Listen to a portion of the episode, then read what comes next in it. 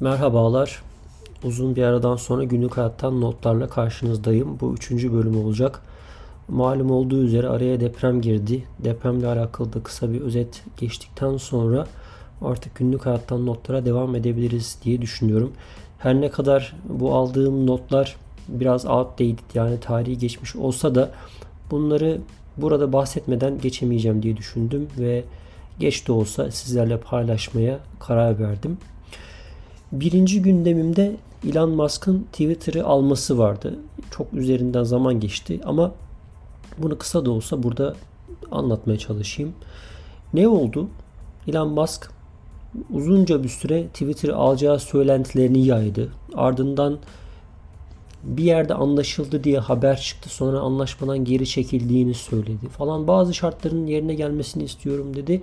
Çok büyük olaylar oldu. Bu süreçte Twitter değer de kaybetti. Bazı e, kazanımlar oldu diyemeyeceğim aslında. Çünkü Twitter'ın bu süreçte çok ciddi yara aldığını söyleyebiliriz. Her ne kadar şu süreçte yani şu son dönemde sura, sular durulmuş gibi olsa da Twitter aslında kısmen belli bir değer kaybına uğramış oldu. Neler yaptı peki Elon Musk? Öncelikle controversial dedikleri böyle çok tartışma yaratan isimleri Twitter'a geri aldı. Kimler vardı bunlar arasında? Trump vardı mesela. Trump'ın Twitter hesabı kapatılmıştı. Bu yanılmıyorsam en son hani kongreye yapılan baskın sonrasında Twitter böyle bir karar almıştı. Bununla beraber bazı muhafazakar sağ görüşlü insanların bunlar e, gazeteci olabilir, düşünür olabilir. E, mesela Jordan Peterson gibi benim de şahsen takip ettiğim ve değerli bir insan diye adettiğim birisi. Onun da mesela Twitter hesabını kapatmışlardı. Elon Musk Twitter'a gelir gelmez e, bu bu hesaplardan bazılarını çok hızlı bir şekilde reinstate etti, geri açtı.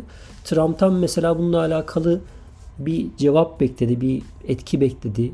Ama Trump hiçbir şekilde bunu kale bile almadı. Çok enteresan bir e, geri dönüşü oldu Trump'ın. Yani geri bile dönmedi aslında. Yani tweet bile atmıyor.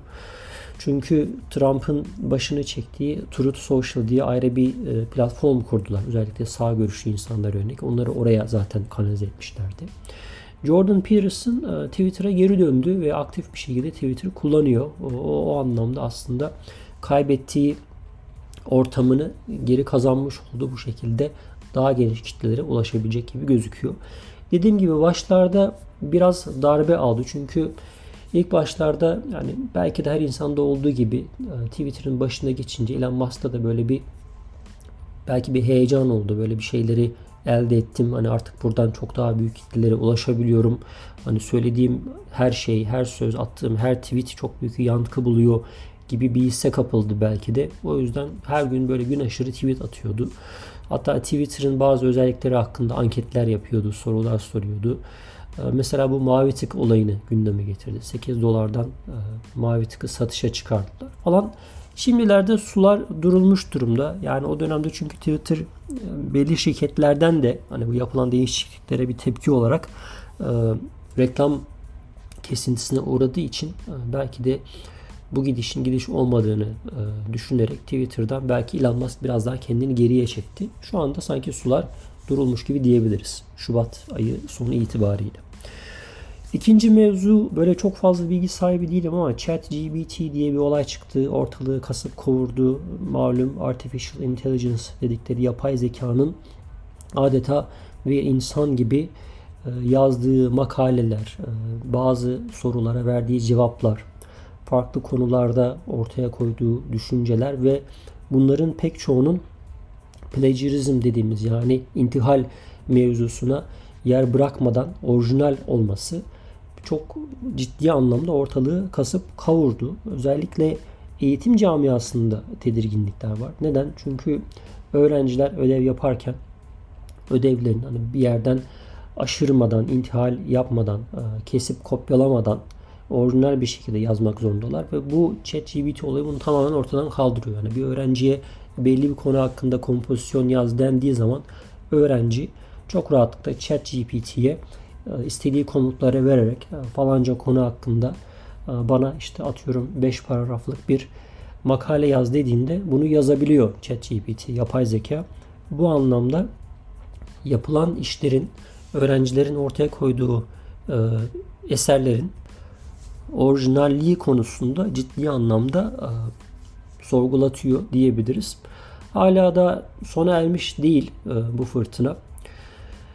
ChatGPT sayfası kullanıcı limitine ulaştığı için artık yeni kullanıcılar kabul etmiyor. Bunun dışında da Microsoft'un e, ChatGPT gibi bir e, Artificial Intelligence üzerinden e, Microsoft Bing arama platformunu insanların hizmetine sunacağına dair bir takım haberler var. Hani bu ne zaman olacak, ne kadar yakın zamanda olur bilmiyorum. Yani böyle bir gündem vardı yakın zamanda. Onun dışında Texas'ta olan bir hadiseyi aslında burada kısaca yani gündeme getirmek istiyorum. Ne oldu Texas'ta? Yine bunun üzerinden biraz vakit geçti ama malum son dönemde hani belli konularda böyle bir sağ sol ondan sonra demokrat e, ve cumhuriyetçi ayrımları yaşanıyor. Ülke belli noktalarda ikiye bölünmüş durumda. Yer yer bu, bu hisler yani bu ayrışmalar ayyuka çıkabiliyor. İnsanlar arasında bir takım e, tartışmalara da sebep oluyor. Veya işte polisin malum uyguladığı şiddetten tutun da e, silah kullanıma kadar belli konularda toplumun kamplara bölündüğünü biliyoruz. Belki bu meyanda insanları biraz daha böyle ikiye bölecek e, belli konu bu konuda insanların farklı görüş bildireceği bir gelişme oldu. Ama ben aslında çok ciddi anlamda kamuoyunda tartışılır, hani yankı bulur diye bekliyordum. Aslında çok fazla gündeme gelmedi. Ne oldu? Aslında çok zaten biraz gündeme e, şaşırtmadan hemen konuya gireyim. Texas'ta bir restoranda bir soyguncu restorana giriyor. İşte oradaki insanların üzerine silah doğrultuyor e, ve hani şeyi kasayı soymaya çalışıyor. Elinde silah var, kasaya gidiyor. Kasadaki adam işte çıkartıyor, belli bir miktar para veriyor.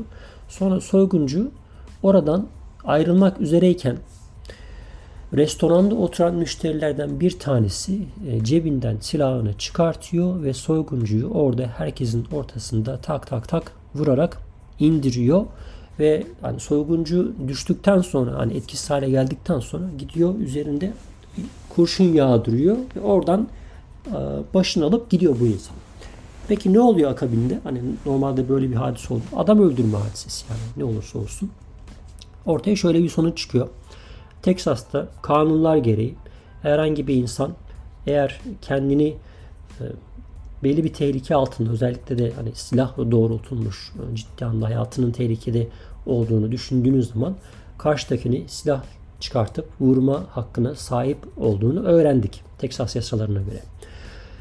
Vuran kişi yani müşteri restorandan ayrıldıktan sonra arabasına biliyor ve uzaklaşıyor. Yani kameralarda o şahsın görüntülerini yayınlıyorlar ve Cumhuriyet Savcısı, o bölgenin Cumhuriyet Savcısı yani Türkiye'deki karşılığı diyelim kalkıp televizyonlarda şöyle bir açıklama yapıyor. Diyor ki hani bu vuran kişi yani müşteri suçlu değil. Teksas yasalarına göre herhangi bir hakkında tutuklama kararı olmayacak. Fakat yine de konu hakkında daha fazla bilgi alabilmek için hani soruşturmayı tamamlayabilmek için bu şahsın bize gelip e, ifade vermesi gerekiyor diye bir açıklama yaptı. Hani vuran kişi suçlu değil ama biz yine de bu konu hakkında bir rapor hazırlayacağız. E, hani ne olduğunu, yani gerçi kameradan gözüküyor her şey ama yine de bu meseleyi hakkında bir soruşturma yapmamız gerekiyor ve bu insanın ifadesine ihtiyacımız var diye açıklama yaptı. Tabi olayın diğer tarafı da var. Vurulan şahıs yani soyguncunun ailesine de mikrofon uzatıyor bazı televizyon kanalları. Onların verdiği ifadede şöyle bir şey söyleniyor. Yani soyguncu gerçek bir silahla gitmemiş. Ee, sahte bir silah varmış elinde. Oyuncak bir silahla soygun yapmaya kalkışmış. Fakat tabi oyuncak olup olmaması şeyi değiştirmiyor. Yani gerçeği değiştirmiyor çünkü adam öldü.